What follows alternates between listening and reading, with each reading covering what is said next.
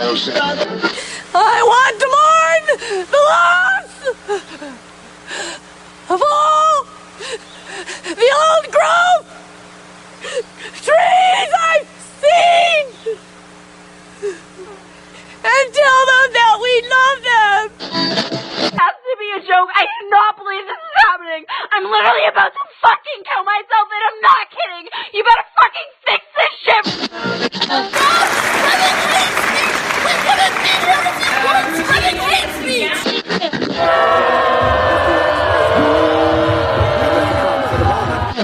think the honey badger cares? It doesn't give a shit.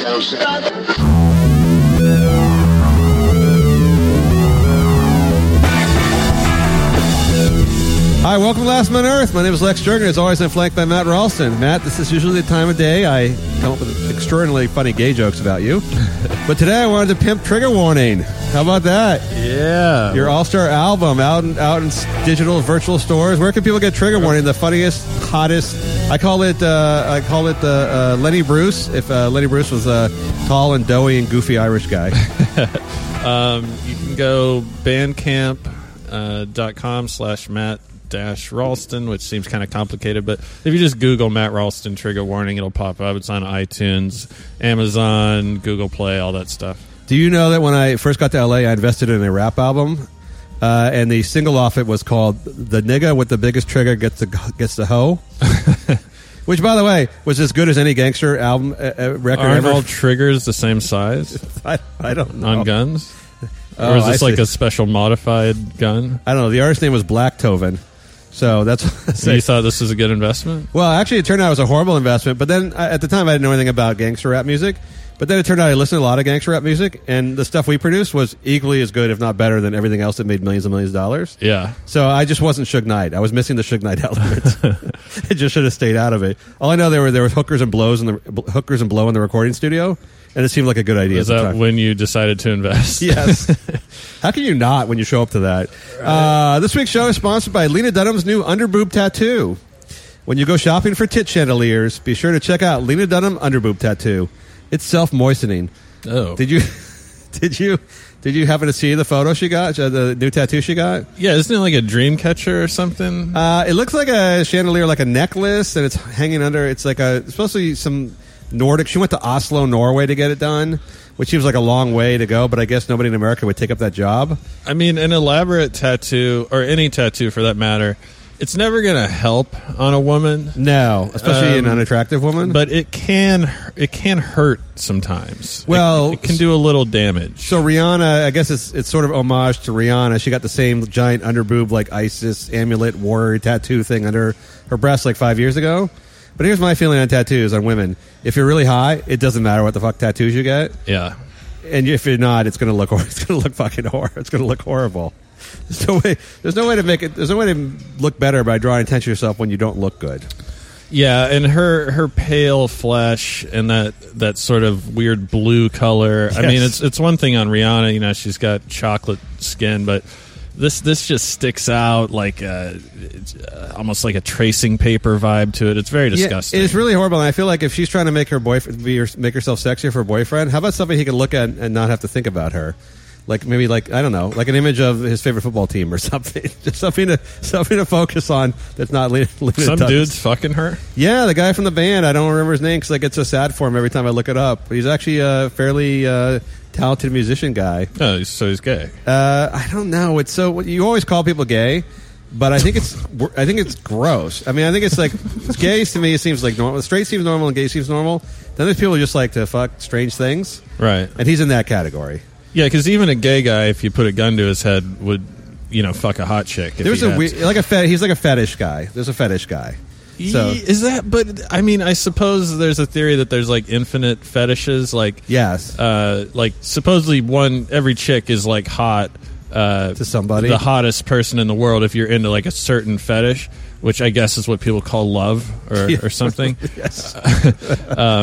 Is that when you want to have sex with an overweight person? but what's the Lena Dunham fetish? Like chubby, cunty, I idiot. don't, I don't. It's it's the weirdest hard. thing. I have to. I hate to quote uh, Dane Cook on the show, uh, but he. I think he was the one who said that like if you drive by the pumpkin patch at night and your dick starts getting hard, and you drive by the pumpkin patch, your dick starts getting harder. There's going to be one night not long in the future when you find yourself fucking a pumpkin. it's just going to it's just to happen. I see. You can't control what makes your dick hard. And I guess for this guy, it's Lena Dunham. If you wish to contact the show, hit us up on Twitter at Last Minute Podcast or on Facebook, also Last Minute Podcast. All right, on the show, uh, Matt. I'm glad today is uh, the day before a day without a women boycott because if it was tomorrow. The official day without a women boycott. I don't know if we could even meet here. Would our cars run? Would things be open? Would the sun be out? Uh, what would happen? Would gas? Could we get petrol for automobiles? Uh, tomorrow there will be no women in this entire country working uh, to show. It's actually not to show men what life will be like without women. It's specifically not for that. So, what exactly do you think it's for? What exactly do you think it's for? I would have thought that that was the only possible thing it was for. I'm assuming that's the subtext of this, but in in all the literature for the event, it, it says very clearly this is not to punish men. And by the way, when women leave the house for a day to go hang out with each other, that in no way punish, that in no way punishes men. Right. Yeah, it's good that it's a weekday. Well, yeah, because it's uh, going to bring the economy. It's going to bring the economy to a halt uh, because women do represent, as you know, the lar- they are numerically the largest minority at 51 percent of the population. uh, Isn't that kind of unpatriotic? They're trying to like damage the economy to flex their muscles. Well, they're trying to. It's a boycott, as you know, and as like all other boycotts in the past year that have been wildly successful, uh, to the tune of absolutely ha- affecting nobody. Uh, it's supposed to bring the economy to its knees and to show the world, and I guess Donald Trump in some way, that women are a force to be reckoned with. Which, of course, they do represent 51% of the voters. So we, we always kind of knew that. probably less than half the workforce, though. Uh, probably less than half the workforce, but they uh, they they clean clothes and they, ma- and they make. Uh, you don't make food for yourself. Someone's got to make food for you. Someone's got to do your laundry. Who does that shit, Matt? I don't know. I mean, so we're kind of in the a hotbed of, of sort of uh, activism, if you want to call it. Progressive it. activism. People that have the time or Yes. the, the privilege to be able to not work for a day, The time, pat decent- themselves on the back for it. Yes. Um, but I, I believe tomorrow, if I come here, I, I think the uh, our waitress will still be here. I, I, I don't know how many people are going to be participating in this, and I guess there is no way to know. Well, they had that issue with a day without an immigrant last month. I know you and I felt that directly. That was hard. So, did we ever tabulate the? Uh, did we get any stats out of this thing? Uh, that didn't seem to be too successful. They showed. I noticed what the you know the media are all very excited to have these protest days because it, it provides them a bunch of stories that they don't have to work hard for. And I noticed what they do is when the crowds are smaller, they just go in closer with the camera. So they'll like go to a person, like they'll go to like a reporter on the ground with like ten people around them, like screaming, and then it looks like oh, it's a mayhem here. And if you ever pull back, it's like you know, it's like a WNBA crowd. Right. It's just there's just nobody. There's nobody there. Uh, so let me tell you what the official plans are for a day without a woman. Uh, this is from the day without a woman website.com, I believe, or it's uh, just uh, I hate men.com. Um, those taking part are encouraged to take the day off from paid or unpaid labor, avoid shopping for one day, though they may make an exception for small women or minority owned businesses, and wear red. Red is signifies love and sacrifice and is the color of energy and action. So, what does the minority part have to do with it? Uh, well, they don't want to offend as women being again the largest minority in the country. They don't want to offend other minorities. They have they have their brother and sister groups. You know, Uh huh. although I guess if you break them down demographically, that half them half of those minorities are women. Are women. I feel well. like this caveat was just that. Well, we got we actually want to go shopping. We might want to, you know, Yes. hit up a brunch place. So we need this little caveat because Yes. he wants to pack a cheese sandwich. Excuse me, do you have any Latinos working here? I would like to buy a blouse and a sandwich. Yes, Uh, cupcakes. yeah, exactly. Uh, well, first of all, we, let's just face it. This is an anti-Trump rally. I mean, these rallies all came about for women, and they said it's not only things Trump has done because they can't really point to stuff he's done legislatively that hurt women necessarily, uh, but it's stuff he said because he said a lot of stuff anti-women because he's an old horny bastard dude. Yeah. Um, but these are really just pro-choice, anti-Trump rallies, right? These are just social events for people that we know in LA and people know in New York to get together and sort of have coffee and coffee and cakes and just sort of rant uh, like they used to do, uh, like going to Soul Cycle. This is instead of going to Soul Cycle for the day, right? right and talk to you here's what they do at these things if you if if i were to show up they would talk to me about shit i already knew that they just read Yes. And i'd be like yeah uh-huh, uh-huh. yeah i don't like the guy either and, and but then like they'd want me to give them some feedback Yes. and i'd just be like no i don't want to participate Just walk around and go, Russia, Russia, like Russia. He's saying, so, well, there is something he is doing actually that, th- th- here's my, here's my feeling. All women, pro- all female protests, ultimately, if you get to the nub of it, is about abortion. Mm-hmm. That's ultimately the only, it's sort of like when the teachers go on strike. The only thing teachers ever, and some of them are good, some are bad teachers, the only thing teachers agree about that they can get together about is pay. They, they all have different ideas on education and how the kids should be treated on this or that, but the one thing that they go on strike for is pay because it's the one thing every teacher agrees on. I want to get more money. Yeah. So when women get together, when you get large crowds of women together to protest, the one thing that drives them all together, because some of them are black, some are white, or Hispanic, they have different socioeconomic stuff. They all want access to abortion. In this case, paid, free, subsidized, subsidized abortion. So ultimately, it's just all these things are a ruse or a cover. Day without women for we want unfettered access to abortion, which in Los Angeles you can get like easier than a Starbucks than a Starbucks coffee For free. for free. So I'm not exactly sure where it is. So Trump's trying to Trump and the Republicans are trying to take away the subsidized aspect of Planned Parenthood for the abortion Why stuff. can't we just draw a middle ground? Like, okay, guys, you can get abortions whenever you want. You just got to cough up the 280 bucks. It wouldn't both sides be all right with that? yeah, and really, honestly, at least from the California perspective, that's all we're really all we're talking about is money at this point because uh, federal federal funding. And by the way, as as I added it up, I always thought it was like billions and billions of dollars they give to Planned Parenthood. It's actually like three or four or five hundred million dollars at most a year out of the federal budget that goes to Planned Parenthood. It's like a lot less than some of these people are worth. Some of these people And are of, worth of that, very, very little of that actually goes to abortion, also, right? whatever it It's- it's they're providing, control. you know, whatever. But I mean, let's say the, the the rich ladies who are complaining about this stuff could probably fairly easily chalk up, a, you know, give give some big donations and pay for everybody who needs an abortions to be subsidized. Right. It wouldn't take that much, but I guess wearing a ribbon is a lot easier, or a pin is a lot easier to write a fat check. Yeah. So I'm not sure. Uh, so do you have any special plans for Day Without a Woman? Are you going to lock yourself in the bunker, shelter yourself somehow? I don't even know if it's. I mean, I know it's happening in theory, but it's just like the day without immigrants thing. After we talked about it, I never thought about it again Yes. and never noticed it. So yeah, I'm sure some chicks will be out in the park. Um, Well, they all go. Uh, the protests are always. I probably have some in WeHo, but I, I think the best part about protests in LA is they're always downtown, mm-hmm. where y- you and I don't live, so we never have to see them. The protest there would be like a thousand women downtown, like marching around. A lot of them are paid union, union people, and they'll be screaming about uh, their vaginas and stuff like that. But we don't have to see that ever because downtown people don't live in LA, don't know. But LA is a big fucking place yeah, it's really geographically very expansive. So you could be 20 miles away. You could be still in LA, be 20 miles and an hour away from where there's stuff going on. And it's always around City Hall. And I feel like the people in City Hall have to see this shit every day. it's just one of a, a multitude of reasons to not live and avoid downtown Yes. whenever possible. Uh, isn't it kind of condescending or or, or almost uh, hypocritical on the part of women? You know, because we're sort of an individual individualistic country. You know, where people celebrate individuality, and and they're sort of making this broad assumption that all women believe the same exact thing. And you know, when you looked at the election, uh, there was only like a twelve percent disparity between women who voted for Trump. a lot of and- women, a lot of women, in, a lot of women voted for Trump, and a lot of black people didn't vote for Hillary. And it was like that's sort of. I mean, for all the talk about the big wave, Trump wave, and all that bullshit, because it really doesn't exist. Basically, it was really black people didn't really like Hillary very much, and women didn't vote vote against Trump as much as people thought they would.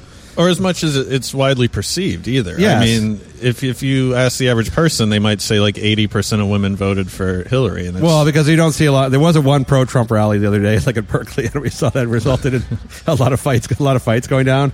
It was old fat white people like fighting like young punks like in masks and stuff like that. oh really? That sounds Yeah. awesome. It is, well, it was kind of awesome. The, the good part is like when people get blood. I like when people get bloody in fights, like at protests, and they refuse to wipe the blood off their face because Uh-huh. they think it makes makes them makes them look even tougher. like they really went through the ringer. Uh-huh. Like they'll have like a little cut, but they just let it bleed for an hour, so their face is covered in blood. Right, right. no, don't wipe it off. I want to look really awesome for the cameras. My uh, my girlfriend told me a really funny story because she works at a university, and um, so there, there's a union of like um, uh, uh, what do you custodians and people that do the the the Janitorial. the janitorial type stuff. So they decided to strike, right? And uh, so there were like ten of them standing outside, kind of a, a picket line type thing. And uh, the guy's boss came out and one of the janitors who's like Mexican and doesn't really speak English was like, "Fuck you, management scum." And this is a guy that he's like has to go like work with like Yes. a couple days later. Yeah. It's like I think he didn't quite understand how it worked and Yes. just like really went balls to the wall with the uh, protest. I just That thought was that was awesome. to me how those people. I was I, I was employed at that very same university one time years ago as a uh, teaching assistant, and I remember like that being the very easiest job I've had in my entire life. Oh, it was God. by far the cushiest job. And then I go to the meetings, and they always talk about strike. We're going to go on strike for this. I'm like, are you people fucking kidding me? This is the cushiest job in the entire world. What are we striking for? Yeah. like what, what, what is it like i know we we always want more but i mean honestly i've had other jobs and this is the easiest job out there She's always talking about how uh, how hectic it is, and Yeah. I'm like, you've been talking to me about this on Facebook Messenger for like an hour. Yes. like how fucking how busy I mean, is it? Literally, they'll have like f- three or four weeks paid vacation. And we're like, we want five. I'm like, well, don't you understand? People get like one or two, maybe, or like we want like 17 sick days. We want like all these uh, international holidays off. We want all this stuff. Like this is our right. I'm like, well, no, it's not like that. And if you, I think those people just don't have a lot. Not your girlfriend necessarily, but people working in the school systems or government don't. They haven't had regular jobs before, so they're not used to actually having like a a dick boss who makes dick jokes, uh, a lousy pl- a lousy office environment that's hostile, Yeah. being told to work late nights and weekends, or being told you can't take vacation time, or or being shafted on raises, or all that kind of stuff that go office corporate politics, all that kind of shit that goes on in regular jobs. They're not used to it, so they're just kind of like, all right, we want five weeks vacations because four is not enough. Yeah, you know who gets it right? I think, and and you know this very well. Obviously, is uh, is uh, the film industry and, t- and TV industry because when you're on a film set, if it's in any way legitimate, uh, they will have a, an awesome snack table, and your lunch is going to be catered, and breakfast, and it's going to be really fucking good, or at the very least plentiful. Uh, and so no one complains. The second they t- like, if you're Oh, on yeah. a production The food, and they don't food. have a, a, a fucking snack table or they throw a couple granola bars, people are, are literally sabotaging the production uh, out of spite. Um, so I'm thinking maybe at these places, like you give them a free lunch, that could you know pay for itself ten times over. Oh yeah, uh, uh, free pizza. By the way, is the very best thing you do to keep your employees sheep-like, working for next to nothing. Right. Pizza and beer will get people, literally people working for next to nothing for like a decade. I'm going to remember that. Yes. Wait, I'm I'm working for free pizza and beer right now. Oh, that's good. Fuck. You've fallen right into my trap.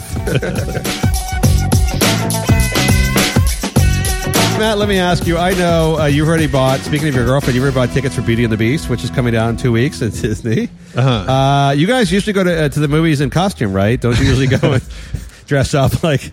Uh, I saw that most recently at uh, Star. I guess it was one of the last Star Wars movies. I saw people wearing costumes. I always wonder about people who wear costumes to the actual movie.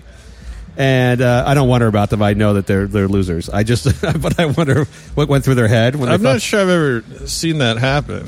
Really? I In have been to a Hollywood? Kiss concert, um, and people were dressed up as Kiss, and Kiss fucking sucked horribly. They sounded like dog shit, and uh, it was just people dressed up in costume, sitting down with bad posture, looking real sad. It was fucking hilarious. Well, to be fair uh, to people we may not immediately consider losers, people do dress up for like football games and shit like that. You look at a Raiders game, there's a lot of people wearing like, you know, fucking Raider warrior outfits. those people are losers. Yes, I mean, I'll give you a jersey. That's fine. Uh, so yeah, so you should get uh, something very festive for 1730s France, uh, and and uh, maybe uh, dress your girlfriend and she can wear.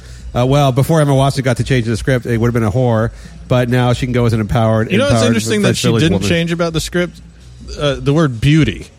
She she wasn't like, how about homely in the Beast, right? So she's still acknowledging that she's being paid because she's attractive, or at least fits a certain look. Um, Well, yeah, that's why she was cast because apparently no people don't like working with her. It's because she was in Harry Potter and she's good looking.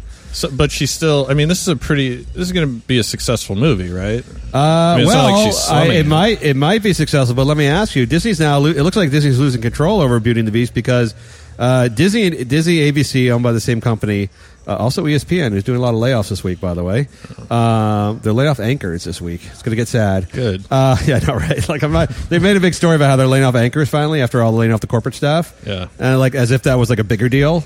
I'm like, well, no, no, that's not really. Most people are in this life are not anch- They're not the anchors. They're people who are working. Imagine if ESPN was owned by Fox and the guys would, you know, they'd be like drunk and cursing. That'd be the- ESPN is so pussified, isn't It it? is. Well, Disney ABC is kind of pussified. I was going to use the word gay because they seem to be making all their content as gay as humanly possible.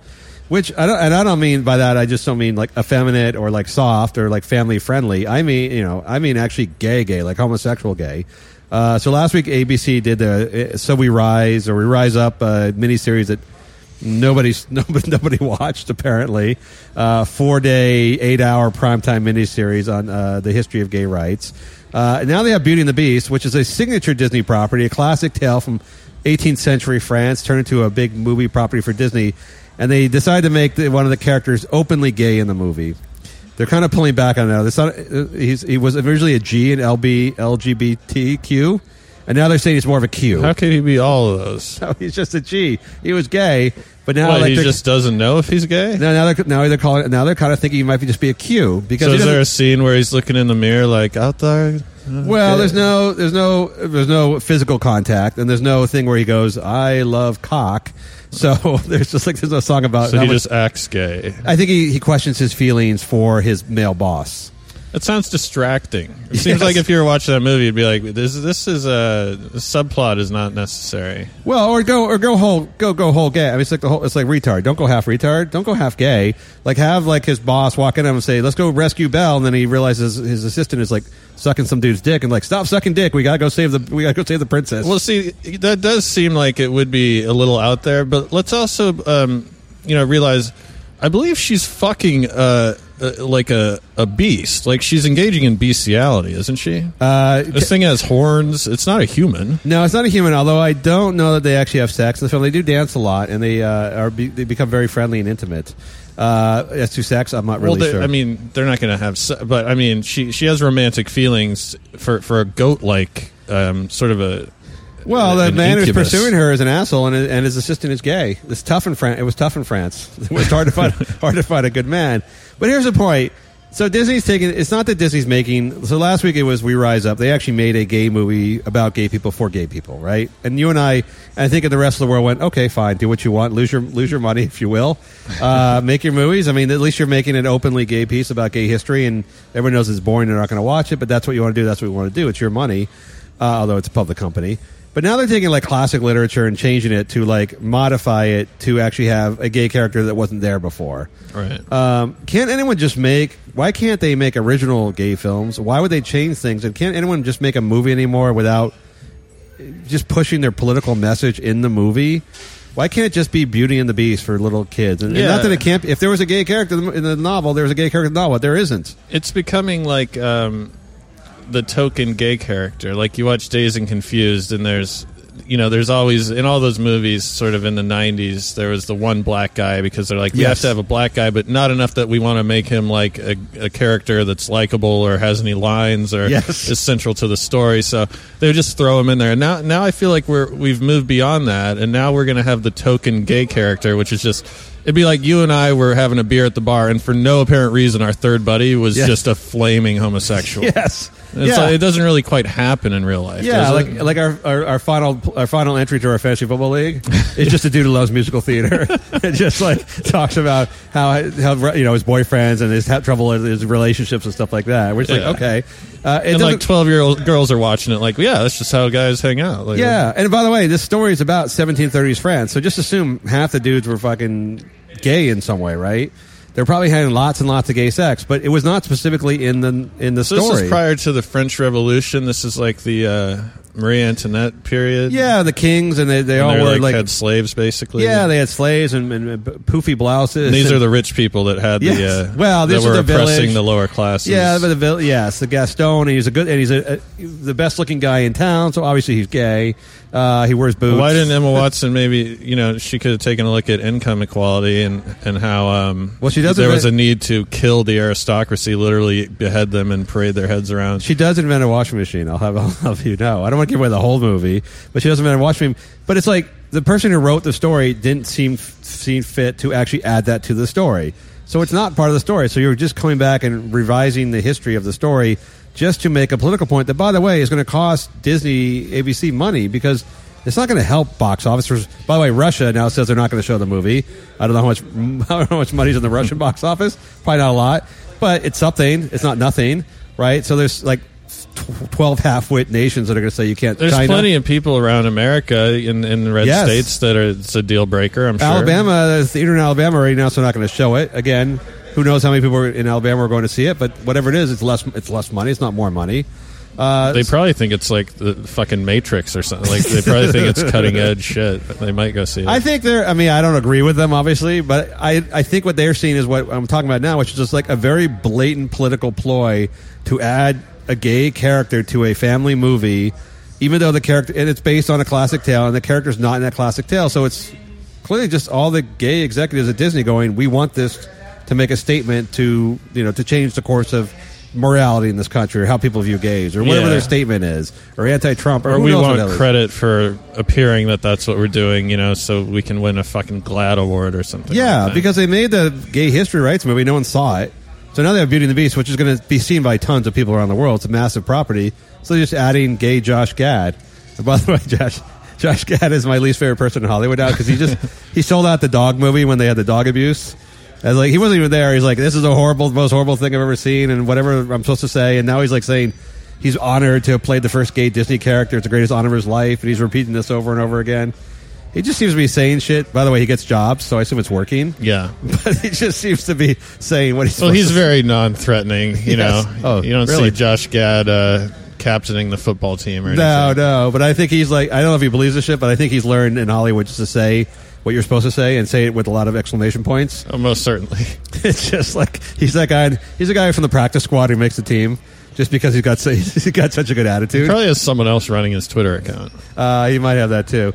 All right. Uh, uh, so you're not wearing costumes to the opening? Are you going to go? Are you going to protest this stuff? Are you going to march inside West Hollywood theaters and demand they take the gay out? I'm going to protest the, you know, not the gay part, but I'm pretty sure bestiality is illegal. That's that's animal abuse. I mean, she's literally fucking. Uh, You're really caught up in this. I don't know that she's fucking him. I mean, this, I'm assuming that Beauty and the Beast she doesn't fuck him. It's not openly discussed. At least not openly seen. Maybe she comes out in the morning looking refreshed. The beast, a little beast hair on her. I don't know. well, all right. I think. the he's way, I think trying it's an to al- fuck I think her. right? I think it's an allegory, Matt. So I'm just not sure. It's actually an animal. I think he's the, he's just the uh, he's like the un, physically unattractive guy who has a heart of gold.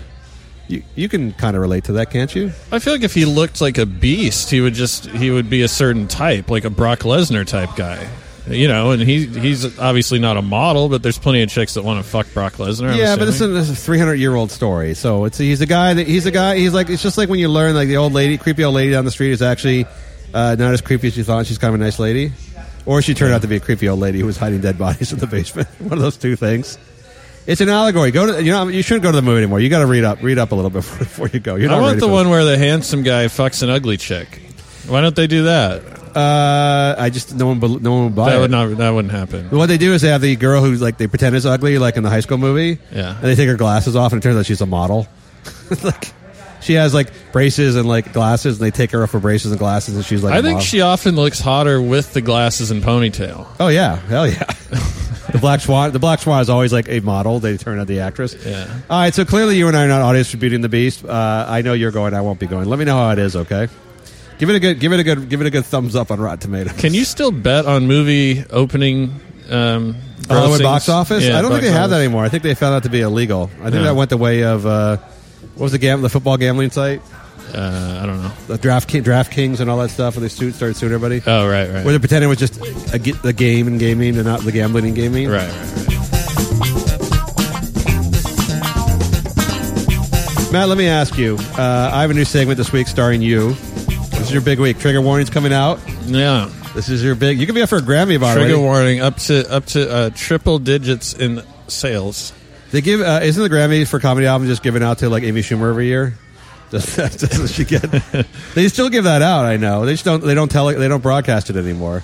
But They Right. still got like best comedy album, best like jazz album, best like spoken word album. it's probably some comedian that no one's ever heard of who performs in fucking Tin Pan Alley or cruise, something. cruise ship, the cruise ship guy, Yeah. something like that. I, I just think they give the word to Amy Schumer. Uh, so this segment this week, last week went really bad. We had a ten year old on her swearing a lot. I can tell you that her mom was not happy. That Did she listen to it? yeah, yeah. Mom, mom, and grandma were not happy with that. Uh, this week, uh, Snapchat went IPO. Snapchat. Um, Brian uses Snapchat a lot, so I never quite understood Snapchat. The only thing I ever stu- understood about Snapchat, and you're going to explain this in a minute, is that when you're the idea of it was that your your conversations would disappear. And so it was really great to like hide shift people. But Then it turned out that your conversations didn't disappear. So after like the one feature it had didn't seem to work, I never really understood What it. happened? They didn't. They didn't actually. They were like cached or something. Yes, it was Okay. very easy for people to see. And then also they kind of realized, well, I'm stealing your segment now, but they also kind of realized that the whole reason girls are on social media is to get attention. So they actually don't want their embarrassing shit to disappear. Right. They want it to stay around and be They get lots of views. So there's really no other than the, the, you're, if you're plotting your parents' murder. There's really no particular re- thing you could do on social media that you'd want erased, because even the most humiliating things you really want on there. Right. So, uh, so this segment, Matt, is called. Now that we prepped you, it's called Matt does a horrible job explaining why Snapchat is worth twenty four billion dollars.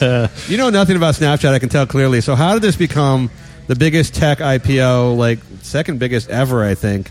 How did Snapchat become such a huge fucking thing? I don't know because you you did surprise me with this, and I've done no research on it. It's not I want something your off the I cuff. This is your care off the, about this is- whatsoever. exactly. Uh, this is your off the cuff. This is your gut reaction. This so is, I'm going to say there's there's kind of a bubble right now with uh, tech um, companies with with social media companies and so you know the big ones are Instagram and, and uh, Facebook and Twitter's kind of dying thank god I hope it's fucking gone soon um, but this is one that is popular among young people because um, it's hard to use yes, um, yes. I've used it. I, I deleted it because it was fucking st- horrible waste of time.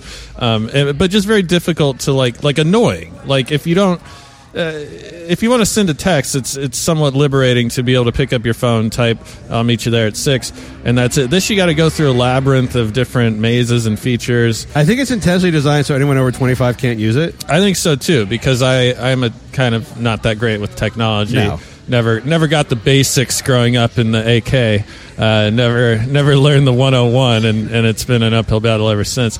Um, You still use that flow chart to program the VCR. Step one: Uh, find the channel you wish to record. you know they're they're thinking that since it has this smaller um, loyal fan base that that's going to grow proportionately.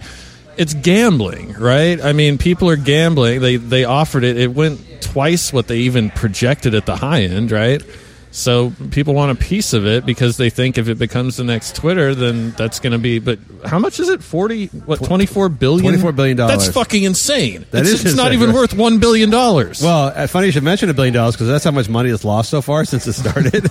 it's actually lost. It lost six hundred million dollars last year. Now, granted, they spent a lot of that money making it bigger and bigger, but operationally, it actually lost between what it took in, which it takes in very little revenue because they don't really have a lot of revenue sources because it's basically free for most people. So they sell some shit, but it's costs them a lot more to operate it like for bandwidth and shit. Too, yeah, and right? signing people up and marketing and all the other stuff, and paying people to be part, celebrities to be part of it, all that stuff to get people on it. So what they did, I guess you could say, was smart because now they got twenty four billion dollars, but they just spent all their money making Snapchat huge, I'm a okay. even though it, it wasn't worth anything. But it is where it is. Snapchat is where teen girls are. So where? How do you re- if you're selling shit to teen girls, who are by the way the easiest and largest consumer base you will ever find in your find, find anywhere?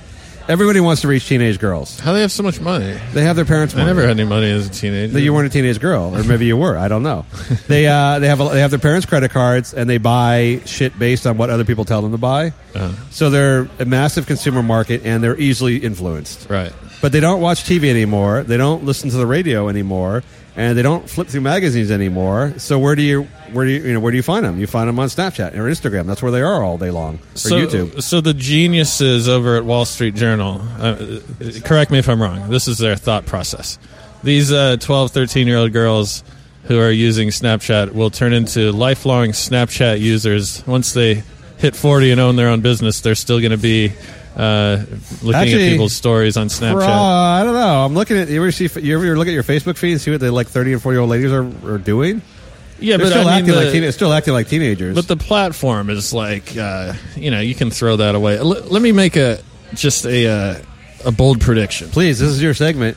Almost nobody who uses Snapchat invests in the stock market. So correct. This is old people going making a call to their uh, you know college age daughter. What are the kids into? Okay, buy some of that. I think that's a big part. Of, I think perception is a big part of it, but it's and it's also the it's also the perception that we don't know how to reach teenagers anymore. Like if we're Maybelline or we sell five billion dollars of cosmetics and we do a billion dollars in advertising, we have no idea where to advertise anymore.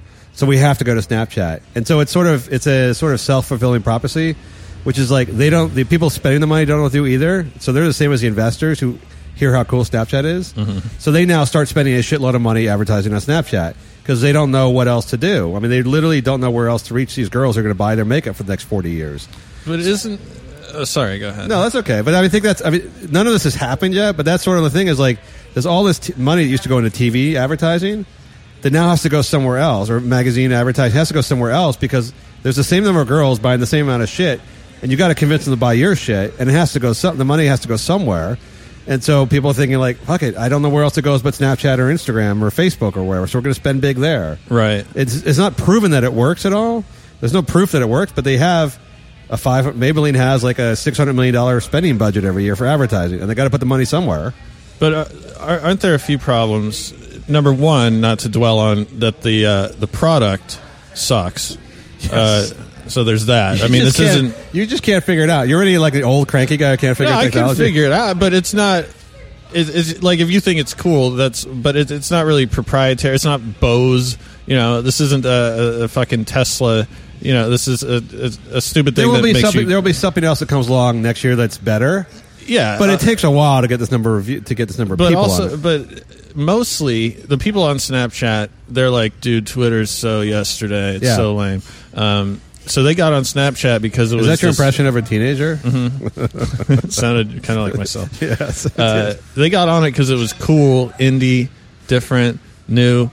Once well, the people- girls they go where the girls are, right? That's where the girls move to. yeah, Be- well, because it's a cool. It's it's like a it's like liking a band that no one knows about, and then once they go mainstream, you know, an IPO, uh, th- they lose that cachet. I, I hope it fails. Like really, really, I, I'm I'm hating. If it on fails, it'll fail. Like Facebook is declining, I right? hope everyone that invests in it loses all their money and their kids don't go to college. really? Yeah. Wow. Even Evan Spiegel, who, by the way, I figure IPO night. That's the night he got anal off Miranda Kerr, right? That's the one night you got to ask for. that's the one night you ask for anal, right? When you Um, just made when you just made yourself eight billion dollars or whatever. That's that's the night, right? Yes, she can't say no. I don't know the protocol. She's like, look, babe, I just made eight billion dollars. How about with tonight we do that If? I had thing? eight billion dollars, I'd be like, do whatever you want, or else I, I will literally just call. I will have a new girlfriend sent to my room. Uh, well, that's the implied threat of making eight billion dollars. I think. yeah, It was like, honey, I just made eight billion dollars. How about we do that thing we talked about? no, all right. Well, listen, I got to grab my Tesla and head out. Head out. I'll be back in three days. So I think it's sort. Of, I think it's sort of implied there. I, I don't. Here's the thing about Snapchat. Like I said, it's like it's so big now that even like so Facebook's declining in numbers. But it's declining from like 600 million users, Yeah. slowly. So in five years from now, when it's really declined, it'll still have 400 million or 400 million people using it yeah. and that's all worth a lot of money. So the decline from like an eighty billion dollar company to like nothing takes 50, 50 years. Yeah, yeah. So in ten years, it's still be worth a lot. So even if Snapchat doesn't catch on, it doesn't starts to fade a little bit. Even five years from now, it's still going to be worth a lot of money. Maybe twenty years from now, it's gone, but it's still a it's still a good bet. I think. I think just you go anything you. Can, what I've learned in business is anything you can create that teenage girls like makes you money. That's just the easiest way. That's just the easiest way to make. I don't care if Justin Bieber or some crappy fucking product or an acne cream or whatever it is. If you can sell to teenage girls, you're gonna make. Why don't adults get our own like radio stations then? Like, I understand teenage girls like Justin Bieber. Why the fuck do I have to listen to it? Uh, because old people don't listen, to, don't consume entertainment nearly as much as, as young people do. They consume. They well, like consume. the DJ on the radio is like a forty-year-old guy. Like, wh- where's the disconnect here? No, but he's Ryan Seacrest, and he looks like he's 20, trying to act like he's 15. they always, they, when you see him, it's always disappointing, right? They're always old guys. Right. But they always have the young voice, so they do the hip talk. Like now we're talking to Twenty One Pilots or whatever the hell it is, and like now we're talking to the Chainsmokers. All right, hey guys, what's it like being on the road at twenty or whatever? And like, oh yeah, that's so cool. And they're like sixty. The guy's like sixty. it's just it's it's really creepy when you see it. Like I, I told you, one of the most disappointing times in my life was seeing Tom Leykis. Oh yeah, that's rough. That was that was so that was so visually disappointing to me. I don't know. I just I pictured like Brock Lesnar with like a suave tuxedo on with a girl on each arm or something. Yeah, E- even like uh, even if he's kind of chubby, you know, maybe he's got the, the beer gut, but you know the the, the biceps Yeah. still are there. You no, no, this is like fucking. You look a lot like you look a lot like Elton John. it was just it was how disappointing after after all that turning your headlights on for tits. It was almost um, one of the first times I've I've cl- considered someone to be a, zero on a scale of one to ten. Oh, that's rough, man. Wow, you're a hater now. We're moving on.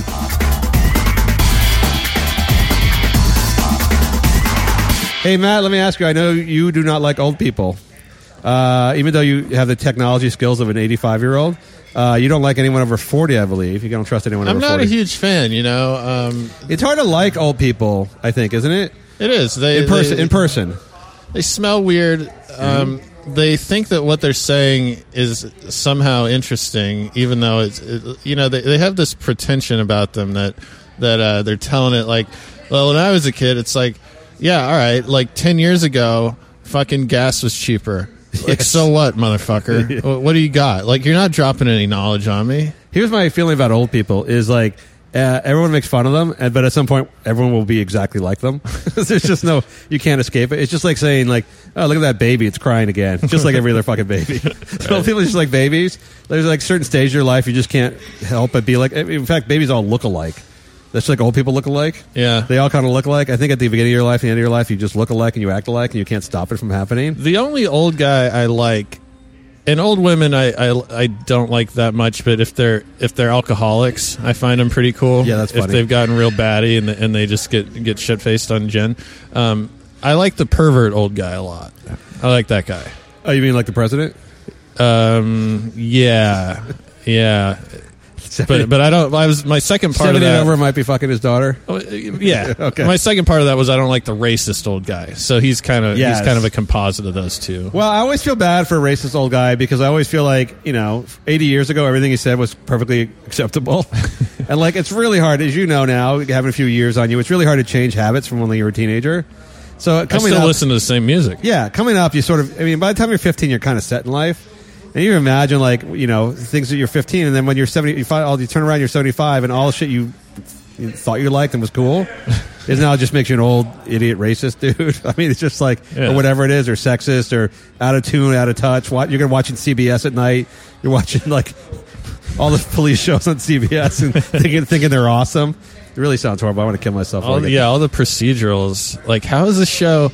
You could just watch a movie, and the production value would be so much better. I talked to a guy uh, who actually involved in this business, and he tells me most people who watch CBS just watch because they don't want to change the channel. They're actually too lazy. They're older, and they just don't want to find the remote and change the channel. So they actually will sit through like all three hours of primetime TV on CBS because they watch one show and they just don't stop. Yeah. It's literally like cat- some sort of catatonia. There's going to come out with like a class action lawsuit, like CBS paid off all the nursing homes. To, and you can't tell. you- By the way, I guarantee you, anyone anyone of the age of watching CBS can't tell you what show they're watching at that moment. There's like ten shows that are all the same. There's no way they know which show they're watching exactly. They're all. Oh, this, they might know this is the one with Tom Selleck or something like that. But Right. they don't know. They don't know the names of this. That's show. when you start saying shit like, yeah, uh, shoe pack. You, you can't, um, you, you can't pronounce anyone's name anymore. Yes, it's always yes. wrong. It's not Nicolas Cage. It's like Oliver Cage for you some stu- reason. You become, you become increasingly stubborn. So let me tell you who's very stubborn. Harrison Ford's a stubborn motherfucker. So Harrison Ford seems like the most dangerous person to be operating a motor vehicle these He's days. He's real surly. He see uh, he at least seems to appears to be really surly. He's an older guy. I think he's seventies now. Uh, he kept breaking his bones on filming the latest Star Wars movie, so they, they killed him off. I'm not sure they were going to kill him off in the movie originally, Han Solo. But then he just started becoming such a huge old cranky pain in the ass on the set. They're like, "Yeah, here's the uh, script update. Yeah, you died. like, you're, gone, you're gone." I think he doesn't need the money, so he doesn't give a shit. All right, I'm dead. Whatever. Uh, but somehow he's always, I've told you this before, he almost hit me with his car several times in Santa Monica. and everyone I know has a story about almost being hit by him in the car. And now a lot of people have stories about almost being hit by him in an airplane because he seems to crash land his airplane a lot or land on the active runways at wrong airports. It's almost like you know in Braveheart when he uh, he kills like 600 people and he's got the three scratches on his face like Yes. the sword. Uh, how is Harrison Ford still alive with this many close calls? Well, he seems to mostly be injuring other. He always ends up in those accidents where he has a slight trickle of blood on his forehead. and there's like three or four really badly injured people beneath his vehicle. See, I would get in accidents like that if I was guaranteed that I would only have like the the trickle of blood on the forehead. Well, that was like when he landed on the golf course by accident. Or when he, he always has like the trickle of blood. He's being treated at the hospital. Meanwhile, there's like three guys with golfers on the ground, with, like bent clubs and shit like that. Ambulance is coming. So here's the thing. So he's an older guy, and then so this week, uh, yesterday, he was spotted taking out a, a helicopter by himself, just flying a helicopter over L.A. Like he just oh whatever. Like I've been in 17 accidents and airplane and motor vehicle accidents. I'll just uh, grab a helicopter and start flying around. I'm sure he has a license. Isn't he like? Ten times more dangerous than any like guy from one of the six banned countries, like terrorist. Who's more likely to kill people in L.A. Right? Harrison Ford in a fucking helicopter with his bad vision and, and imbalance, whatever the hell he has, or some guy named Ahmed from like a from, And he's like a noted drunk and pothead. yeah. I mean, clearly, if you had to bet, he's been under the influence on one of these mishaps. He certainly, it certainly seems like either that or he's just teetering and old. I mean, at some point, like, so in California, they've always tried, I know they try to get rid of old, old people. It was a time when old people kept killing, driving over people. And I think it still happens, but there were a lot, of there were like a series of three or four bad accidents in a row where like someone in their 80s was like, roll, th- they always confuse the gas pedal from the brake pedal, mm-hmm. which by the way is the only way to really badly kill people from the park position in a car. If you're starting from park, the only way you can really fuck up badly is by mistaking the gas pedal from the brake pedal. I mean, now that I think about it, that you say that, they are right next to each other. I, mean, I guess I could see how. I mean, I've never done it. It seems pretty clear because you push the brake Yes. and it stops the car. Yes. Uh, even when you're parked, you can feel it. Um, Well, they have to be close for your fo- the same foot to operate both pedals. And you think after 60 years of driving, you probably get pretty used. You get pretty used to it. Like after a year, seems weird when you first learn how to drive, Right. And then about a month or two into, it, you don't never never notice it again. So after 60 years of driving, you think your foot's probably pretty used to doing it. yeah. But the first thing old people do when they get in these accidents is always say like, "I pushed the brake and the car went forward." they, always, they always say the same fucking thing. Like, "Oh, oh, was it a Buick?" Because I heard Buicks do that. That's more like, like Chevy. It must have been a Chevy because uh, uh, I heard about that. Yeah, it's happening. and they always right. push the wrong pedal. And then, by the way, when it doesn't like when it doesn't go forward, they'll hit it harder. So if it's a brake, they'll push it harder. If it's a gas pedal, they'll push it harder. Yeah. which is how they go through the front and front end restaurants. Like That, that happened at a place near my house, Baby Blues Barbecue on uh, Santa Monica Boulevard. I like Baby Blues. Shout out, yeah, go there. My friend Danny Fisher owns it. It's a good place. Um, but there was a guy in their parking lot. So the bar, sort of, if you picture a bar and then a wall behind a bar, an outside wall, and it was the same thing. A guy went to park. He was Yep. old.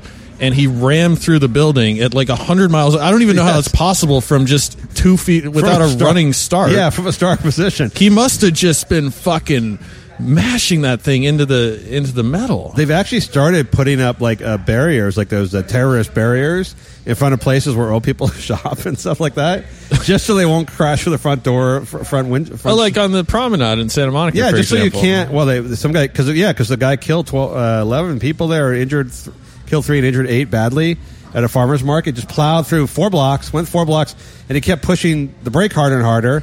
Only he was pushing the gas pedal harder and harder. And just went four blocks and just swept people up in the air like in the movie. And then it's a situation where the, you know clearly the guy didn't do it on purpose. No. although would be an Yes. easy way to get away with it. yes. But you know he's all confused. He's like, oh, and then you're like, you, you feel bad for him, but you're still just like, what a fucking dick. Yes, and so all these people die, and there's an old guy who's way too old to be driving, and they, then someone proposes a legislation saying, like, "Hey, maybe we should uh, check people over 75 to see if they know the difference between the gas pedal and the brake pedal." Yeah. And then AARP and everyone else comes in, and the lobby and the political lobby, and by the way, old people have. Oh, I don't know, thirty times the influence of young people in politics because they vote in every single fucking election. Yeah, they ain't got Whereas shit else to do. Young people just protest and never Did you vote. vote today? Uh, I did not vote today, but I can guarantee you, probably ninety percent of people over the age of seventy voted today. Okay. Uh, I was involved in politics. I can tell you, everyone who ever came to any political event or a polling place or like that was over was a senior citizen. Oh, yeah. about ninety five percent of them. Uh, and so they kill all the, the AARP. They kill all this legislation, so old people get to keep driving without having to even take driver's tests or vi- vision Wait, tests. what? What the fuck? What is the AARP? Uh, it's They have a magazine? Yeah, it's the, anyone over fifty five can belong uh, belong Who to the joins a fucking union of old people? You get. You, they Well- sign you up automatically? Well, no, but you get uh, for not much money. You get huge because all the businesses want to work with old people. Uh-huh. You get huge discounts to places. oh, okay. So you get like you know when you go to Denny's, you get it's like a military discount basically everywhere you go.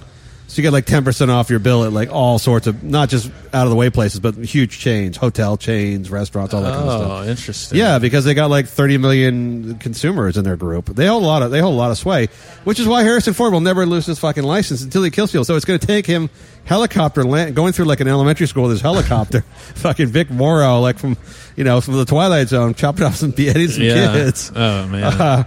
Uh, I mean, literally, you got to be able to take the license away from this guy. But there he is, like going up in the helicopter, which seems. I mean, put him in a kitty, in a, give him a bicycle or a moped or something. What something. makes it even more frightening with him uh, is the bravado. Like I, Yes. saw, I saw a photo. I, I don't know if you sent it to me, but when he was taking his helicopter out and he was like doing the inspection checkpoint, he was at one point holding on to the tail, like in a pull-up position to look at something. I don't know if he was actually doing anything, um, but he clearly thinks he's a badass because Yes. he can fly. Yes. And when you combine badass with uh, speed, Yes. and and uh, cool, uh, you know, instruments and uh, you know, uh, fancy flying and driving machines, bad shit happens. It's no different than a 16 year old in a Mustang at this point. No, and I assume because of the way electronics work on an aircraft now, it's not like in the old days we had to really be strong to operate an aircraft.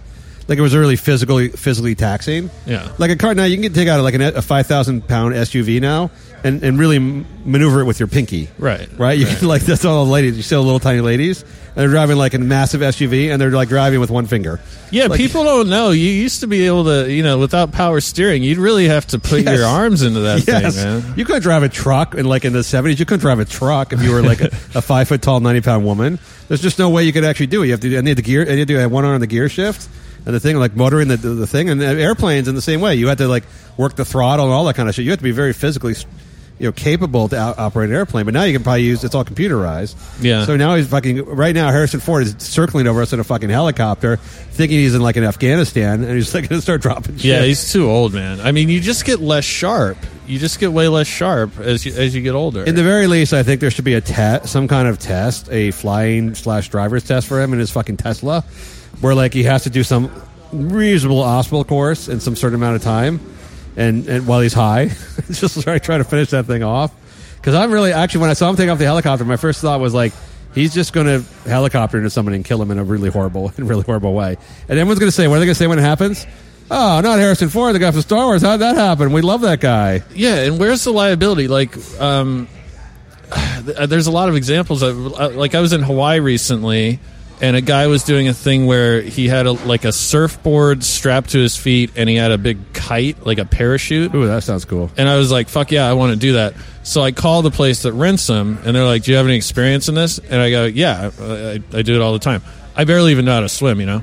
And uh, and they were like, uh, I think they could kind of tell, like, something Yeah. was off. And they're like, uh, no. Uh, we, we don't rent that to people that don't know what they're doing because they're going to fucking kill themselves. And by the way, you're, thank thank you for for doing that by the way because they would have given me that shit and and I would have fucking flipped upside down in the water and drowned. You know what though? Can I tell you what? They really what happened there? They're looking for a twenty dollar bill from you. Because for twenty dollars, they would have easily looked the other way and let I'm you sure. drown. I'm sure they would have. That motherfucker said he was really experienced. I don't know what happened. I'm sorry he's dead. Here's your uh, two dollars. Dude, you go to the fucking, you know, uh, oceanfront in San Diego. They, they got that little simulated half pipe. You gotta, you gotta take a training course. I'm just saying, like, we're so paranoid Yes. with shit. Everything is so regulated in terms of what you uh, can. Although I think you will notice if you ever vacation overseas or down like in the islands or Mexico, they will give you whatever the fuck you want. Oh yeah. like you go to Mexico, like, oh, you want to go spear fishing? Yeah, here's a fucking harpoon and take the boat out. You know, for thirty bucks you can take the boat, take the spears. Here's some poison darts. Right, but in the- here's some beer. Here's some beer. in the U.S., a- in California, as you're park trying to park on Fountain and looking at the sign, is it 6:59 or seven? I'm not Yes. sure. There's an old ass man sailing a fucking helicopter over your fucking vehicle at the same time. Harrison Ford is going to kill someone. You heard it here first. I hope it's not us. That would be very ironic. uh, Matt, let me ask you. Got an email from Reed. Uh, I know this whole fat thing has really bothered you. Fat models really keep you up late at night for various reasons. Uh, Reed, Reed wants to know when will the fat models shut the fuck up and admit they're being carried for politics? I think you and I both know. Good question, Reed. Uh, this whole thing with fat models is just a perverse social political trend, and it's nothing to do with. no- There's no evidence that tastes in the viewership has changed whatsoever from the skinny hot models Nor will it ever. nor will it ever. I mean, there'll be some people who just for like to empower these ladies might buy something from them to make you know pretend to be their fans. But in terms of what the dudes are looking at and what the even though what the women are looking at, they're still ninety nine percent going to be the hot skinny women. So we have to, just like with the gay Disney movies, this has to be something that's just being done for political purposes. Like SI putting like six chunky women in the SI swimsuit edition and calling it the bodies of the diversity or whatever the fuck it is. Mm-hmm. That's not done. That's not done because they want to get more viewers or they want to round round out greater con- swimsuit content, right? That's done just for social political reasons, which I think we understand. But when are the women going to? When are the women involved in this going to understand that? I don't think they understand it. Really, you think it's like? Beyond, you think they really think like they're creating this? They're like on the cutting edge of a new social movement. I just think they think they were like diplomatically, meritocratically selected as the, the best model. yeah, right. Well, they're they're mostly attractive women, right? They're usually attractive women that are just fat. So they were attra- there are attractive women, and they probably, as opposed to like unattractive women, probably in their life experience through high school and college, guys hitting on them.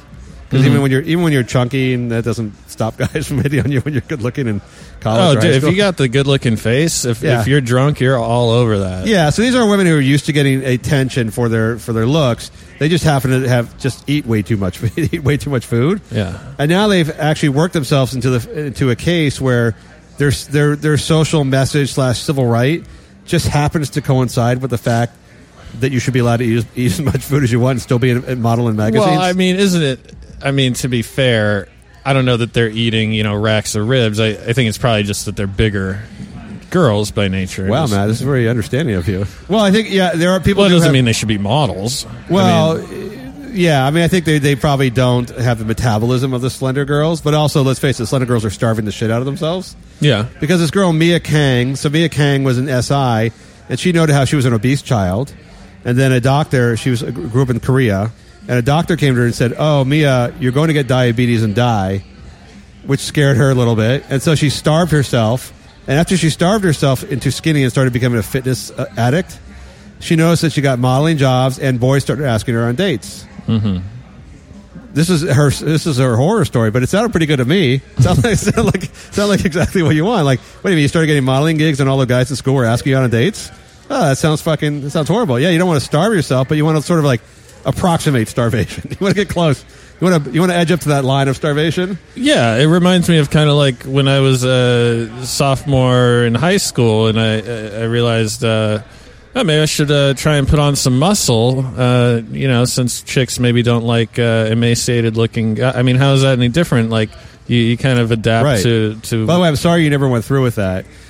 that's, that's clear. Uh, no, but it's like what what if like look at football players. What the hell if football players put themselves through physically, right? a lot more than a lot more. They don't. They uh, they fucking eat all this GNC crap. They work out six hours a day. They take steroids to make their muscles bigger. That fuck them fuck them over forever. They smash heads against one another and get brain concussions. I mean, certain jobs come with certain physical demands that it can be really grueling. Yeah. And one of the jobs of models is to be, especially when they get to be a little older, because they're not their metabolism slows down. It's just to starve themselves and chain smoke cigarettes. Well, yeah, because I mean, as an ancillary benefit of, um, you know, Tom Brady, for example, training really hard and uh, and and having a, a perfect diet and taking great care of his body, um, when he goes to a club, he gets to meet a uh, Victoria's Secret supermodel. Yes. Um, whereas if he worked in a cubicle and was thirty pounds overweight, no, maybe Gi- no Gisele. he wouldn't have the the Gisele. So it kind of works both ways, doesn't it? The Uh, same with Gisele. See, if she had just let herself go, She wouldn't be a Brazilian hang out in Sao. Paulo, drinking uh, drinking Brazilian beer, she wouldn't uh, be with to- uh, Tom Brady. Well, the whole point is that here's a, here's what bothers me is that these people are now gaining access to media and to influence the people. And again, if you want to be heavier, be heavier. And if SI wants to put you in the magazines as, as heavy but beautiful, oh, they call it curvy. By the way, curvy. This whole, by the way, this entire argument about this whole social movement, if they change the word curvy to fat, which go away it's overnight. Like I, I consider him synonymous. I mean, a fat roll is a curve. the shape of a curve. Yes. By the way, I also noted today that muscle is also curvy, but it actually takes work. so, fat, fat is like the curvy without the work. Uh, but if they want to have, if, if so, if, all these women are saying I'm very proud. I'm proud of my curves. Yeah. No woman says I'm proud of my fat. So if they Right, just change, right. if they just force you to use the word, or like here's SI saying like, here we're exposing you to six fat women who you will find very empowered by. Yeah. it would, it would, the whole thing would go it's away. It's such a euphemism that that and it's it's dishonest. Like I didn't even pick up on it until real late because I, when I pictured curvy, I thought, oh, you know, nice little little rump on her, maybe a, a C cup. I had no idea. It just meant great big fat person. well, at least a large person. So uh, Hunter McGrady, who was in SI as well, went to the. She's a large. She is, by the way. So she re, she is recognized as the curviest woman ever to appear in SI swimsuit. Is are they measuring? They have like No, just- infrared technology. But again, again, you think like, oh wow, that, that's such an honor. But no, it just means you're the fattest person to be in SI. I don't, I don't quite understand. But she wore, so she went to the iHeartRadio Music Awards the other night and wore like a revealing lingerie, bare midriff lingerie outfit to the to the on the red carpet, and she looked like a woman who shouldn't be wearing that. And she her whole point was like, people tell curvy women not to wear stuff like this, but fuck it, I'm going to empower myself tonight and and wear what makes me feel sexy. Right. Like, well, that's bullshit because you know, that's not. You're conforming to every. You're conforming to so many fucking social norms right now. That your hair, you spend hours on your hair. Your makeup's perfect. Your dress probably costs a lot of money. Your shoes probably cost a fortune. You're doing the ma- makeup. Your PR people are out there. You're seen with the right people. You're doing. You shave your legs. You shaved your pits. You spent a lot of time getting ready. The one thing you didn't do was like skip the sandwich. Right. That's the one thing you didn't do. So you're not a rebel. You're just a person who's found one thing they can't control, and they're- one thing they can't control or enjoy doing, which is eating and not exercising, and you've turned that into your civil right. Right. Which just happens to be what what you already are.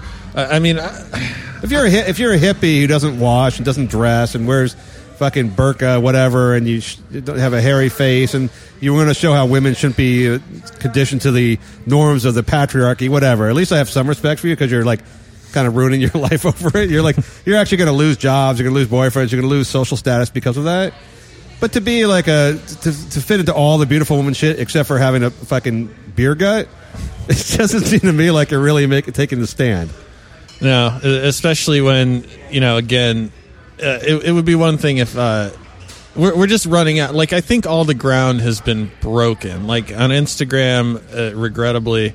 Uh, there's, pizza psych. but There, there were Instagram uh, models showing their their colostomy, uh, some kind of thing when you got to have a. So like they're breaking ground there. I don't necessarily want to see it, but you know I respect. I'm not going to tell anyone what they can and can't do or post on Instagram or whatever. Um, but we already had the first black uh, models quite a long time ago. Right. First Hispanics.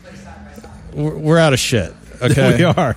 Well, like I- so, I would separate like say Shannen Doherty's been showing her photos when she goes through chemo for cancer.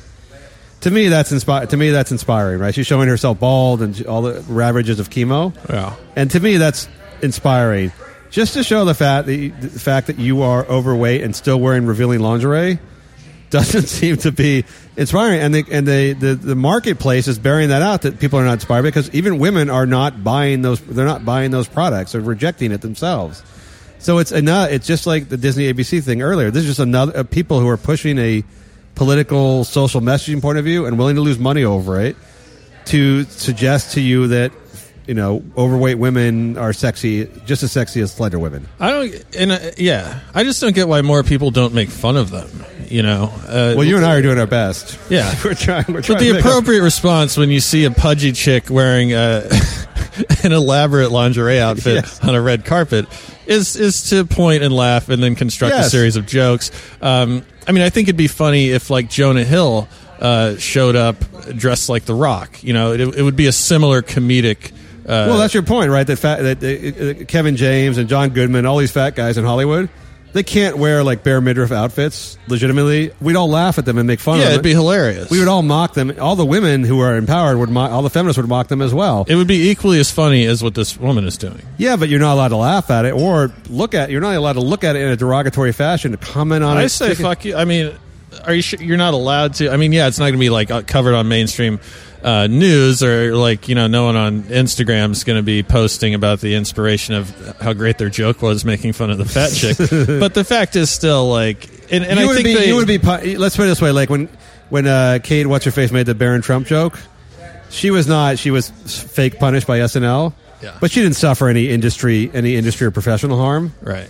because she was making fun of Trump. If you made fun of the fat girl on the red carpet who wore revealing lingerie to empower women, you would be actually uh, you would be affected. You would actually be affected by that commercial. Potentially, yeah. I mean, it's still while still ninety five percent of people have the same response. They they are swaying a, a, a an amount of people into uh, believing in utter bullshit. Yes, I, I agree. Uh, by the way, did that take that shit at home? I like that. Some of those guys like that. you see the you seen the uh, uh, video YouTube videos? I love these where like the obese woman jumps on the man, jumps on top of the man, like the face sitting shit or whatever it is. No. we're like it's some fetish guys have, and they record it because they're, they're wearing some clothing. Uh, where like they just like having fat women sit on them, like either on their chest or on their face, and like Huh. we'll have like a large obese woman will just bounce on bounce just pile drive on top of them with their big ass with their big gaping ass. Huh. It really, I don't. I can watch that all day long. That's that's. Uh, I'm not ordering. I'm not ordering it up on uh, Pink Dot, but I'm just like saying that's be, it's become a thing. I mean, super fat people have got to be less um, hygienic than than people, right? There's a lot of skin to cover. So the more skin you got to cover, them. The, I think the more messy. Harder you to are. reach. They're eating more. They're probably shitting more. Yeah, I, mean, look at it like a house. If you have a small house, it's easy to keep it clean. if you have a big house, people always ask, "Say, you want a big house?" Like, no, I don't want a big house. If you got to spend all day long cleaning it, Yeah. you got a big body, you got a lot of skin, you got to clean all that skin. There's folds down there, man. That's it gets pretty bad. All right, I'm done with the fat jokes, man. I just want all I want women to do is say like, here's a problem I always have. These people have a lot of followers. They got a lot. Of, well, it's a small percentage of the population that have a huge media presence, and I think this whole message of like it's okay, you should feel good to not only like you should not feel bad about being fat, which you shouldn't feel bad. You should feel inspired to, to lose weight. But the whole idea Yeah. that to accept the fact that you're that it's beautiful and, and equally as impressive to be unhealthy as it is to be healthy, that being unhealthy is healthy, that is a really dangerous message in a country that's way overwhelmed by obese people and, and diabetes and I mean that's where half our healthcare dollars go, right? I mean, it's because we have a fat epidemic in this country. It seems to me like you know, again, don't make people feel bad about it, but try to inspire them to be healthier, not to be remain unhealthy and feel proud of themselves. Yeah, it would it would be like if someone uh, had a drinking problem and and you just said no, no, no, it's totally normal to drink an 18 pack a day. You know, Yeah, or saying smoking is actually relaxing, which it kind of is. Like it's okay to smoke. I find it, if that's what you want to do, smoke cigarettes. It's rela- very relaxing. like nobody would get away with that shit anymore. By the way, speaking of Jonah Hill and smoke cigarettes, I saw him smoking cigarettes. So you know what that means. He's trying to lose weight for a role. so Does that tell- work? Yeah, it does work actually. Don't tell me uh, supermodel. It, uh, nicotine suppresses your appetite tr- tremendously. So don't tell me supermodels are the only ones going through this shit. Poor fat Jonah Hill on the on the fucking weight yo-yo has to has to gorge himself with food and smoke yeah, cigarettes. to he's like weight. a fucking MMA guy at this point. Uh, well, he put the he, he lost like sixty, put eighty back on. It's it's that's all. I mean, he's he's got his walking around weight, but then he's got you know he's got to shed weight every yes. three or four months. Speaking of a guy who keeps working, I'm just not sure, not sure why. Uh, he's got good friends. All right, panties in a bunch, Matt. It's our final segment this week. What has my panties in a bunch? My uh, lovely uh, satin. Sorry, Brian. Brian, stop looking at me like that. Um, here's how it. So George Michael. I don't know if you know, Matt. George Michael died last year. By the way, last year, 2016 was a year of all famous people dying. Uh, famous people did not die in 2015 or in 2017, but for some reason, 2016 saw all famous people that people love die. They always come in threes, like when when 30 people die, groups of three Yes. because it's divisible by three. Ten groups of three. Well, we had this conversation before, but uh, uh, we talked about this on Facebook. Everyone noted that last year was a really rough year for for for their their uh, fa- uh, people they love, celebrities they love dying, as if it happens in a certain year. that was like I think it was Prince, and then you know George Michael. We're going to talk about other people, David Bowie. I think. Oh, this is the worst year. This is the worst year ever for like deaths. Yeah, It probably works out pretty much the same every year. It was a bad year for like XM radio, but I think what people really meant was Trump won and really upset. Oh no, these music artists died. I just remembered. So George Michael died. Uh, uh, you were a big fan of Wham, I know. Uh, I still think you communicated with Andrew Ridgeley. but he became, you know, Andrew Ridgeley, the other guy from Wham, became like an environmental nut. He's a surfer, like he's sur- he's an international surfer, and he like goes to beaches and yells at people about polluting the beach. That sounds pretty cool. Well, he's still alive. I'll tell you that. So, Wait, why did he fade away? I thought he was like the whole talent behind the operation. Uh, I don't know. I mean, I guess he was kind of a. He was not uh, as commercially savvy as George Michael, and not as corporate as George Michael was, because he became like a radical environmentalist. Right. So I think he was a guy who actually had like a guy who got famous and thought I could really change the world. Whereas George Michael said I can make, be famous and make a lot of money and sell lots of records making. I respect songs. that he didn't try and change the world through his music. Like he, he didn't have like a Rage Against the Machine type of thing. He had sort of the most innocuous music ever, but Well, I don't think they were writing their music, so I think someone wrote it for them. So I think you just make the decision to stop ha- singing pop songs other people write for you. I thought he wrote. I thought that George Michael met him in high school, and he was like a musical genius. Andrew Ridgeley. I don't know, you dude. I'll have to wiki this. I don't again. know much about I got it. my. Yes, you do. Yes, you totally do. Well, that's a, that was my perspective. Now you're coming at me with all these. I don't know. I don't think he was. I don't think he was. Dylan that gave up gave up writing music. I think he was more like Britney Spears giving up music. Anyhow, George Michael's dead, Matt. So he died last December. Very pe- his his uh, boyfriend found him very peacefully in his estate in England. Uh, so here's the thing. Who's not peaceful when they're dead? Uh, well, he died. In, I mean, he well, didn't have like stab wounds all Yes, over him and shit. But he wasn't- I think well- you're equally peaceful when you're when you're dead. It's not like you got Uh, you still got some inner turmoil. Let's not be this. superficial. As a short aside, I have a uh, a, a, a, a cousin who's a funeral director, and he gets called to the sites of uh, dead, you know, where people have died, and he has more than once rearranged uh, people that were in comp- bad compromising positions.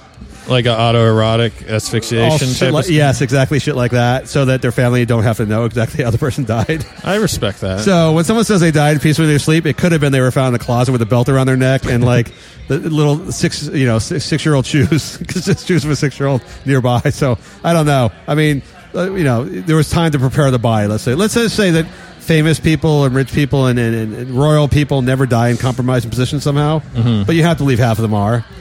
So they're they're being they're being moved about.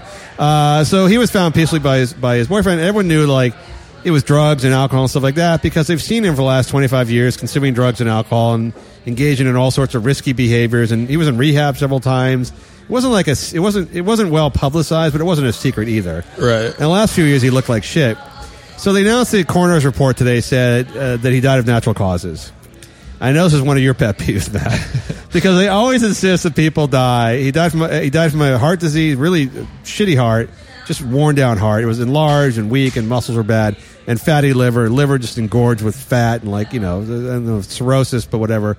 Clearly, this was from drug and alcohol abuse, yeah. and clearly, he's a really wealthy guy who probably had access to great doctors. So it must have been really fucking bad. Because it's not like he just like suddenly die of, uh, of like a bad heart and bad liver. You have, for the last several years, he's been looked really sick. You have symptoms for a long time. Yeah. But a lot of times they can't do anything about it because it's just so far gone because you fucked it up so bad. yeah, but he probably got a warning at some point, like, "Hey, here's here's what could happen if you don't." Yeah, and he probably kept doing it. And he probably just looked one of those guys like I'm just going to die, you know, just like Nick Cage and like leaving Las Vegas. Yeah. I'm just going to keep drinking and doing drugs because I like it. If I die, I, if I wake, if I die peacefully in my in my estate, I die peacefully in my estate. Why must they insist? Why does the, the the authorities and the media insist on reporting natural causes when it's clear that someone died of drugs and alcohol? It's always celebrities, and they always say natural causes. Well, I think that it's a misconception. So I, I think natural causes just means there was no foul play. I think I, it, it's like a Well, anytime you die from a an organ failing, it's it's natural causes, right? right. I would I would argue the only there's only one cause of death, and it is natural in that your heart ceases to keep Yes. uh, pumping if you blood. get shot, if you get shot, your heart stops and you die. yeah, But no foul. Yes, there was no foul play. But it was like they won't say like someone died of drugs and alcohol. They never said print when Prince died. It was all about like oh he had a what do they say the flu. It seemed like he had a bad cold. Right, They stopped at a hospital because he was really eh, at a fever or whatever. Yeah, that's what killed him. It wasn't like the ten thousand Percocet tablets he was popping every day. Yeah. It's, in terms of it was almost like when uh, was it Patricia Arquette died, and this is someone who fancied Not Patricia Arquette. This is the part- the shit. tranny- the What was it? Alexis. Yes, Sorry, Patricia, Uh, Patricia's still alive to say how Alexis should have won, should have been listed at the Oscars. Oh, Patricia, right, Yes. right. Who was pregnant for no apparent reason in boyhood. Uh, you have one job as an actress, right? Don't, don't get knocked up. Um, You're so sexist. so Alexis Arquette thought she was this, uh, this activist type that was crusading um, uh, about outing people who were gay. Meanwhile, died of AIDS, kept it a secret. So Yeah, and it wasn't reported. hypocrisy. And again, it wasn't reported and when they when Alexis died. It was not. It was all reported. They played Ziggy Stardust and played played played him out, and uh, it was never reported like uh, they died from complications of something at 47. They don't say AIDS and they don't say drugs and alcohol, which by the way are all preventable diseases. Yeah. They're not things that like just randomly attack you. I mean, consuming lots of you know drugs, heroin, and, and cocaine for twenty or thirty years, or fucking having unprotected anal sex with dudes, or you know drinking fucking scotch every day will actually most likely kill you very uh, young. Yeah. And isn't that the kind of thing we actually? I'm not, I'm not big on social messaging, as you know. But if we're really at, trying to stop kids from doing drugs and alcohol and unprotected anal sex, uh, isn't the kind of thing where like a death of a celebrity is the exact right moment, the teachable moment to bring that up? Like George Michael had everything going for him. He was worth two hundred million dollars. He fucking had boyfriends. He had fucking Ferraris, and he was fifty three, and he killed him, and he died. Isn't Yeah. that the teach, Isn't that the teachable moment? Like, don't end up like fucking George Michael or Prince or all these other people. Yeah, I mean, agreeing with you, but maybe just taking it a little different way. Like, I don't think you need to make some grand statement about it, but I think honesty is always a good policy. And if, you know, maybe you could help. I mean, there's a huge prescription uh, drug epidemic in this country, and um, people don't really know because it's, you know, they're legal and, and they don't, they look harmless. You know, there's not like a needle. It's like you take three pills and that's a fucking, you know, a hefty bag of fucking heroin, you know? Um, so yeah, I think just being honest, and if you help a few people in the process, but lying, like the guy's dead. Like, what are you No. trying to protect here? I, I and plus everyone kind of knows already. I mean, everyone in the media knows, and people who were like followed it knew that he was on in rehab and drugs and stuff like that. And same with Prince as well. But like, why let it go? They're like, oh, you can just randomly die, you know, when you're 47 or 52 or whatever else, and it just happens. When really there's actually a preventable reason behind it. This is where I like actually would like to see some, you know. And it's not. And by the way, death is not a, a, a private matter. Right. It's a public matter. You get a certificate. There's a coroner's report. There's a, a report by the police. The whole thing happens. It's it's meant to be a public affair. So you can't hide. it. You have. That's why they list natural causes. It's almost to me like it, it taints the guy's death a little bit because my first impulse when I see George Michael, uh, you know, natural cause, I'm like, oh bullshit! What a fucking liar! Yes. It's like, Yes. well, he, he just fucking died. Like, yeah, it's not his fault, but you, you sort of project it onto the dead person as though. You know, they, you don't know that they necessarily were trying to cover up. I mean, you know, obviously, no one's no one's out doing uh, pills and open at the Super Bowl, but you know what I mean. You don't know that he would have been that ashamed of it or felt that it was there was a need to, to lie about it. I like that lady who does the, uh, the the cigarette commercial with the big hole in her throat. One more of that lady. I don't like that. I lady. love that lady. Like, I used to smoke ten packs of cigarettes a day. Can't show a butt crack, but no, the hole in the neck though. I like when I look at that. I think like, fuck, I don't want that. I'm sure there's got to be at least one kid in this country saw that commercial and just didn't do cigarettes because of that, or maybe a thousand kids. that's a good point. It probably did. It, it probably measurably did save a life. Now you got to you got to factor in uh, how much uh, TV time and, and advertising dollars uh, what a life is worth because obviously there's a price. But What about George Michael? Must have been in fucking tremendous pain for years with all this fucking disease he had in his, in his organs. He must have suffered a lot before he died. Just a little live Facebook thing of that kind of shit to scare people off of uh, uh, the drugs and, and uh, everything else. Uh, by the way, I did assume it was AIDS when it first happened. But, you know, give me a 50 50 on that one. That was, that was close. Come on. Right, right. I thought it was AIDS too. You know, the there was a guy that did this, um, which it was before my time. But Lloyd Braun, he played the King and I. He played no, uh, Not Lloyd Braun. Lloyd Braun is the. Uh, That's a fictional character from Seinfeld. Who uh, He's a real character. He was the head, he was the head of Disney, the head of Whalerock, and manages the Kardashians accounts. oh, this is a different Lloyd Braun. No, you're thinking, you're thinking of Yul Brynner. Yeah, I don't Yes. know. Yul Brynner did all the cigarette I don't know where I anti-cigarette. Lloyd Braun. So Yul Brynner, after he died, I went to a baseball game with Lloyd Braun one time. That's all. I'm Oh, gonna, yeah? That's all I'm going to say. Oh. I've say- I will say no more. But Yul Brynner, I never went to a baseball game with. I don't think he went to baseball. Game. I don't even know. He played the uh, on Broadway for a long time. But Yes. after he And the Mag- died, Magnificent Seven. he uh, it was weird because he lived a life of whoring and, and excess and drinking and smoking.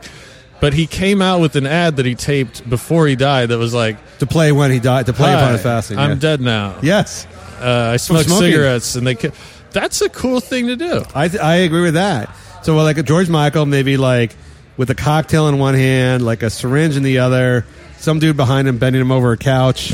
so like I engaged in all sorts of high risk activities. now I'm dead. Don't do don't do any of this shit. Like swing his right hand around. Don't do any of this shit if you want to if you want to live. Right. Something like that's that's the only PSA I think what might actually work. Matt, you have something you wish to pimp and promote on the show besides trigger warning out now. Is that out now? Trigger warning. Can I buy that now. now? What if I'm overseas? Can I buy that in Italy? Yeah, I think you just go on uh, iTunes or Amazon and you can buy it. It's not are you blacklisted anywhere? Is there certain countries where it can't be sold? China? Can I get in China? Not as of yet. I hope someone blacklists me so I could, you know, use that to. Uh, You can't get our podcast in China, by the way. really? Yep, cannot. Do you think anyone would be listening anyway? Uh, I th- I would love to think we had a translator, like a Mandarin translator who was translating shit, or that we had a cool little pi- like teenage pirate audience of like rogue kids by ham ra- by ham radio. I don't know. I don't think people do that anymore. But like. Maybe off their iPods or something like that.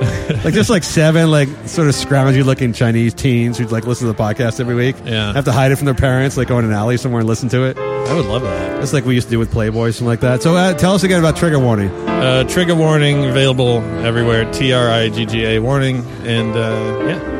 Uh, that's a great picture of you on the album cover, by the way. Yeah, it's got, uh, I like the after effect. All the after the flames were those real flames? got a little partial nudity, fire, a, a firearm. I didn't have any trouble with the partial nudity, except that it was your partial nudity. That did not really bother me. Was that those weren't real fire? Would you really t- film with real fire? Or was that added on after the fact? um, I think they did some photoshopping, but I'm, I'm not certain. Was it like James Cameron built a giant tank for the Titanic down in Mexico? Did he build a little flame thing? Uh, I want to thank Rocco's in Studio City. Rocco's the best pizza, beer, skinny margaritas for the effeminate ones among us. Even Brian had something that wasn't brightly pink today. So I that don't was like that sweet and sour shit. The skinny market. It sounds it sounds kind of faggy, but you know, You can't order that in a bar. Well, you just did order at a bar, so I guess you can. But really, at night after hours, you can't order that. if it in a was my bar. first date with a chick, I, w- I would not have ordered that. yeah. Should, uh, would you? You want, honey? You want a skinny burger? I'm getting one for myself. You want one? You want one too? That's, not gonna, that's gonna keep the pants on. Uh, for Rocco's in Studio City, everybody, great audience. Thank you, Rocco's. You're the best. Uh, this is Lex. Last minute. Talk to you next week.